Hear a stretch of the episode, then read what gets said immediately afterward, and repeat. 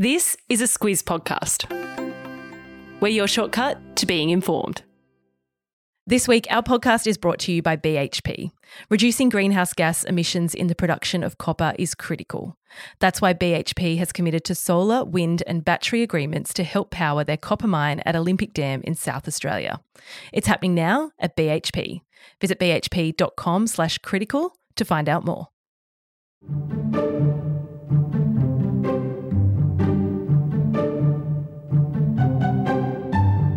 Next week, all eyes will be on Bali, and not because we're all taking a holiday, it's because leaders from around the globe will meet there for the G20 summit. It's the forum that brings together the world's biggest economies.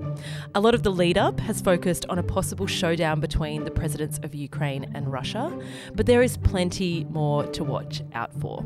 So, in this week's Squiz Shortcut, we break down some of the big issues on the G20's agenda, how it's all going to play out in Bali, and some of the other diplomatic landmines waiting for the world's leaders. Squiz Shortcuts is the backstory to the big news stories. I'm Kate Watson. And I'm Claire Kimball. Claire, it's that time of year again. Our Prime Minister jets off overseas to go to a range of international summits. It's summit season, as they call it. Probably the biggest one on the calendar is the G20. This year it's being held in Bali, in Indonesia, as I said in the intro. So, not too far for Anthony Albanese to travel. Yeah, I'd have to be pretty happy with that, given a lot of the time these summits are in America, mm. in Europe, uh, certainly a long way away. Uh, he'll be able to arrive jet lag free, while all the European leaders are going to really wonder about what time zone it is and the climate that they've walked into. Yeah, but they're in Bali. It's all good. Enjoy it. I think we found summit season very overwhelming. I remember mm. last year there was a lot going on. We actually did a shortcut on what all the summits are about the G20, APEC, and ASEAN. If you're interested in those, check that shortcut out. We'll put a link in your episode notes. This time, though, the big game is the G20. So we're going to focus on that. It's short for Group of 20, Claire, and it's set to be a pretty big deal this time around. Yeah, and that's because a lot has happened since this time last year when the leaders met in Rome. It seems like a lifetime ago, really, when you look mm. at the mm. events that have gone on. Uh, but the main agenda item this time last year was COVID, of course, uh, and trying to get a lot more of the world vaccinated. Now it's about Russia and the invasion of Ukraine. Yeah. That's had such a massive impact on the whole world, uh, both politically and economically I feel like we've said it a million times, but this conflict, of course, has triggered big shortages of fuel and grain, and those price increases that are being felt everywhere, of course. I suppose that gets us back to why this is a matter for the G20. It's something they're probably going to need to tackle. Yeah, it's certainly at the heart of the G20's main sort of focus, which is to be an economic forum. Mm. Uh, it links up the 20th largest or fastest growing economies, uh, and they contribute 80% of what the world produces. In a lot of those countries, inflation is really biting as well. Argentina takes the cake for G20 countries with price rises of over 70% mm. this year. 70 percent. European countries are still close to 10%. And in the US, of course, Australia and Southeast Asia, it's still an issue because it's running between 5 and 9%. Yep, it's an issue for governments everywhere. Uh, that comes down to food prices, fuel, housing. Uh, they're all pretty much more expensive around the world. So, making sure that the globe is tackling it in a really smart and coordinated way is pretty important. I logged onto the G20 website ahead of this shortcut, Claire. It's pretty glossy, it's pretty mm. slick. There's nothing on the agenda about war. Mm. Or about cost of living. It's, as I said, got a lot of slick videos about Bali being the land of the gods. it talks about the pillars of this summit being digital transformation, global health, architecture, and sustainable energy transition. Yep, there's some big, slick words as yeah. well. and look, no doubt the officials behind the scenes have been toiling away on all of those issues for months and months. And of course, they're really important, but you just can't get past the fact that when you have a meeting that brings together the US President Joe Biden, China's Xi Jinping, not to mention the fact, the possibility of the face to face meeting between Vladimir Putin and Vladimir Zelensky. Uh, well, the business that's going to dominate is not really the formal agenda. No, imagine watching the handshakes that are going to happen at G20. That's a favourite pastime of mine.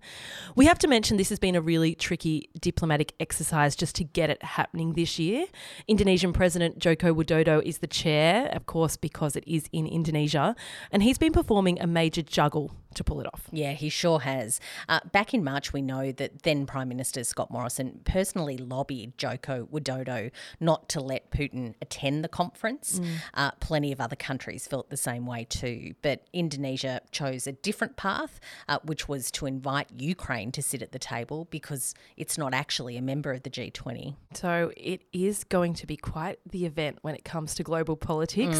To be a fly on the wall of this one would be quite something. Sure would. Let's get into how the whole Russia Ukraine thing could play out in the room. Like we said, Claire, Indonesia is chairing the G20 this year. That's really important to setting the scene for what's to come because basically it sees itself as a neutral country and it won't take sides in the Russia Ukraine conflict. Yeah, that's right. So imagine if it had been the UK's turn to host, or Yeah. Germany, or Canada, or Australia. Uh, Putin would have had Buckley's chance of even being invited. Yeah, and the Indonesian president Joko Widodo feared China would have pulled out if he'd excluded Russia and the whole summit might have collapsed. That's why we landed here. Yeah, that's right. And he also started this kind of diplomatic offensive. He went to Kiev and he also went to Moscow.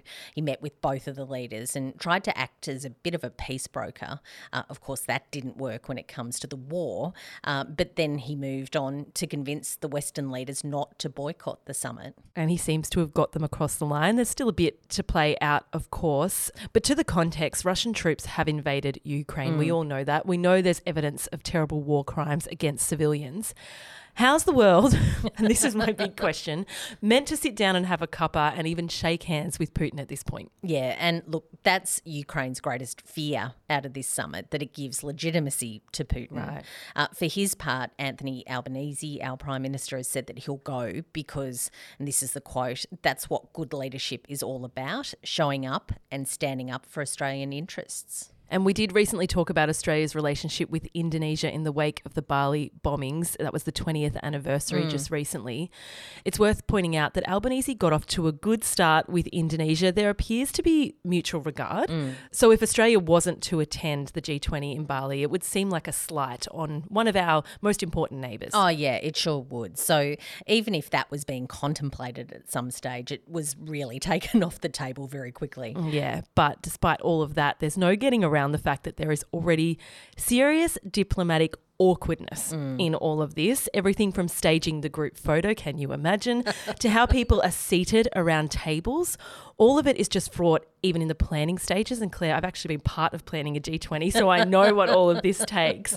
All the scenarios would be workshop by the bureaucrats organising the big show. Yeah, if you thought organising your wedding was difficult, I'm sure Imagine. this is a whole other level. Uh, and look, even as we're recording this, we've got to say it's still far from settled if Putin and Zelensky will both show up. Yeah. Uh, Zelensky said last week that he wouldn't go if Putin came. Uh, and while Indonesian officials have been briefing journalists that Putin is coming, uh, we certainly can't be certain if he actually will make the trip to Bali uh, or whether he'll just video conference in. We will certainly find out. And we've been holding out on actually letting you know that we're not sure if they're both going to be in the room together yet. We will find out. If he wasn't to show, that would be somewhat of a relief for world leaders. Oh, it sure would, but don't count on it. Um, we're also talking about Vladimir Putin here, Yeah. so expect the unexpected. But yeah, let's take Joe Biden. Uh, he's been leading the charge to isolate Russia, uh, so he doesn't want to be anywhere near Putin. Uh, but before he became the UK Prime Minister, Rishi Sunak was strongly lobbying for Russia to be suspended from the G20. Uh, his quote was, uh, "Sitting around a table with Putin isn't good enough when he is responsible for children being killed in their beds as they sleep." We've just sort of peppered through this shortcut who's actually attending. We don't need to go into all the attendees, but as you can hear, it is the major, major leaders around the world. It is a big deal conference. It's also really mind bending to imagine how Indonesia is going to stage manage all of this, as I alluded to before. Let's take a look now at some of the other big global issues set to play out at the G20. Before we get into what might be in the news next week, a message from our podcast advertiser, BHP. This week, they're keen to share with Squizzes how the resources they mine are key to the energy transition to renewable energy. Yeah, we often hear about the push towards renewable energy, but what doesn't get as much attention is the role resources play in making that transition possible. Take steel, for instance, it's a key material used in the construction of renewable energy infrastructure as well as in bridges, transportation, hospitals, and schools. And a big part of it comes from iron ore. BHP says the importance of responsibly produced Australian iron ore is clear. And by that, they mean reducing the greenhouse gas emissions associated with iron ore production. It's why BHP has committed to a solar and battery agreement to help power their port facilities at Port Hedland. It's happening now at BHP, and if you want to learn more, visit bhp.com forward slash critical. You'll find that link in your episode notes.